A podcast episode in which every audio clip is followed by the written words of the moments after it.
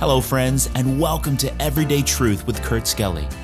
We're here to show that the Bible is relevant to your life every single day, and we're so glad you joined us here for the conversation. Our study of the Gospel of Mark is focusing on the busy, productive, and life changing work of Jesus in action. Now, let's join Kurt for today's episode. Hello, my friends, and welcome back to today's episode of Everyday Truth. We're in a really serious part of the Bible as we talk about the, the death of the Lord, his time on the cross, understanding that the whole story is not told in any one of the Gospels. In order to get more of a comprehensive view of the cross, we take the all of the Gospels and we put them together, collate them because they complement each other. But Mark really does provide some some details that we don't read in, in a couple of the other gospels that help us to understand the love of our Savior on the cross and much of what he went through that is just unthinkable. So here we are in Mark chapter 15, and I, I want you to look at verse number 25, where the Bible says, It was the third hour, and they crucified him. So the third hour would be uh, in Roman time, we began at six in the morning, would be nine o'clock in the morning. So Jesus was on the cross at nine o'clock in the morning. And the Bible says in verse 26, and the superscription, the writing of his accusation was written over the king of the Jews. So uh, anytime somebody was crucified by the Roman government, they would list the crime uh, on the on the cross, murderer or thief or insurrectionist or whatever the crime was. So no doubt the, the thieves on both sides of the Lord had their crime posted. Here's why these people are being are being executed. But is it not interesting that the crime that Jesus committed was the king of the Jews? Because this was kind of like Pilate's slap in the face to the religious leaders because Pilate knew, remember? Pilate knew that these leaders were just playing politics. He knew that they were moved with envy. He knew that Jesus was innocent. Now, he wasn't brave enough, uh, wise enough to take a stand and to listen to his wife's dream and all the many things we talked about, but he also didn't want the Jewish leaders to think that they had bested him because they knew that Pilate knew. Uh, they were game players. So, what did Pilate do? Well, Pilate said, well, his crime is he's the king of the Jews. And they pleaded with Pilate, said, no, no, no, don't put that down. Just say that he said he was. And Pilate famously said, no, what is written is written. That's what I've written. So, think about it.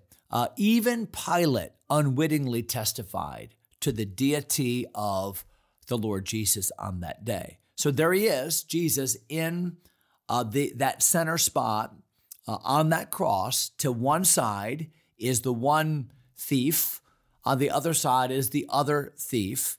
And, and watch the conversation now that ensues. So here we are, Mark chapter 15, verse number 27. And with him, they crucified two thieves, the one on his right hand, the other on his left. And the, and the scripture was fulfilled, which saith, and he was numbered with the transgressors. Amazing. So, Isaiah 53, very famous passage of scripture. That, that's where that's a quote from that Jesus was numbered with the transgressors. In other words, he would not be executed alone but he would be executed along with people that had legitimately broken the law.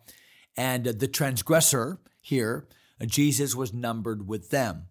Uh, again, a fulfillment of prophecy, part of the redemptive plan of God. Is it not interesting that as you look at the ministry of Jesus, you look at the many ways by which his ministry fulfilled Old Testament prophecy, many of the things that happened were not things under Jesus' human control. You know, a human being cannot control where he's going to be born. And yet, Jesus was born in Bethlehem according to the scripture. A human being cannot control what other people do with his clothes while he's hanging on a cross. And yet the scripture said they would gamble away his clothes. Uh, a human being can't control who else is crucified with him. And yet the Bible says he was numbered with the transgressions, uh, transgressors rather. And so over and over again, we find that the ministry of Jesus Christ in every way fulfilled the Old Testament prophecy and therefore validated the fact that he was indeed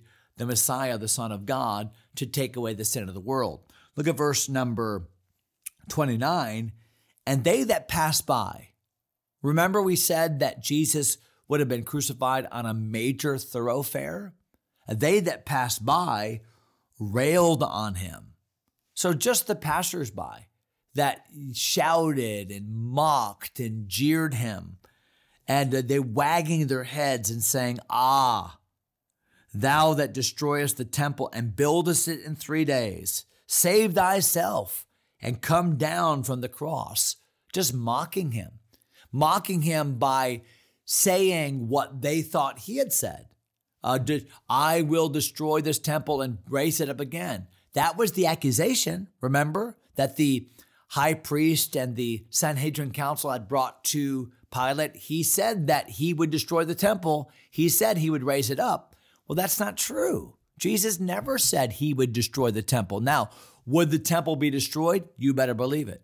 And in 40 years, the prophecy that the temple would be destroyed came true as Titus, the Roman general, and the Roman legion came in and literally destroyed that great uh, temple, the Herodian temple there on Temple Mount. So that did happen. Jesus never said he would destroy it. All Jesus said is, if the temple is destroyed in three days, I will raise it up. But he was referring not to the the building of the temple, the the the mortar and the, the the stone. He was referring to his own body. And indeed, in three days, he would raise it up.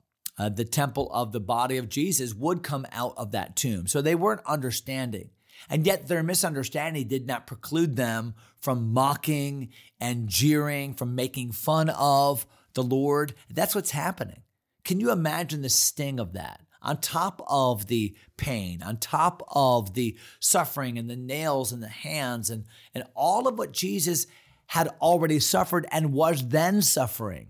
On top of all of that, the very people for whom he was dying, the very people that he was loving by going to that cross are mocking him and jeering him. I know that that seems uh, so cruel, but let, let's face it, you and I are among the mockers. You and I are among those that put him on that cross. Sometimes people ask the question, well, who killed Jesus? Was it the Romans? Well, yes. Was it the Jews? Well, yes. Was it specifically those Roman guards? Well, yes. Who, who killed Jesus? Well, the answer would be we all did, because it's our sins that put him on that cross. And then the answer would be nobody, because Jesus was not killed in the sense of somebody took his life. No, Jesus laid his life down for us all after he had completed redemption's work. So, wow, it's a much more complex question, isn't it? So here we are in verse number 31, and the Bible says, likewise, also the chief priests mocking said among themselves with the scribes, He saved others, himself he cannot save. So, who's there at that cross? Well, people that are walking by. Who's there at that cross? Some of these chief priests, some of these religious leaders, these scribes, and they're there mocking. Yeah, he saved others, but he can't save himself. Think about the extent to which these religious leaders have gone. They have arrested Jesus in the middle of the night. They have suborned all these false witnesses. Finally, they have unjustly indicted him. They've tailed him to the praetorium.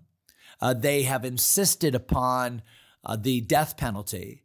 They have riled up the crowd to say, crucify him. They have walked out of the city to the cross itself.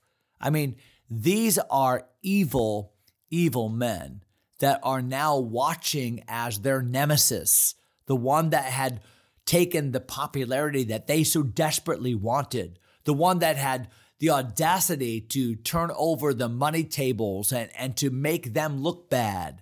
Now they have their day as they say, Look at him. He saved others. He can't save himself. Such evil here.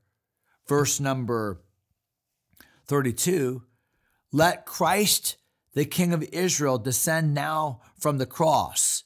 So they're saying that in cruel mockery. Oh, let this Messiah, let, let this king, let him, let, let him come off the cross. Uh, and uh, that we may see and believe. Boy, if he would just come off the cross, if he would uh, end this suffering, if he would take those nails out and would show his power, then we would believe him, that, that we may see and believe. And they that were crucified with him reviled him. So, what's happening?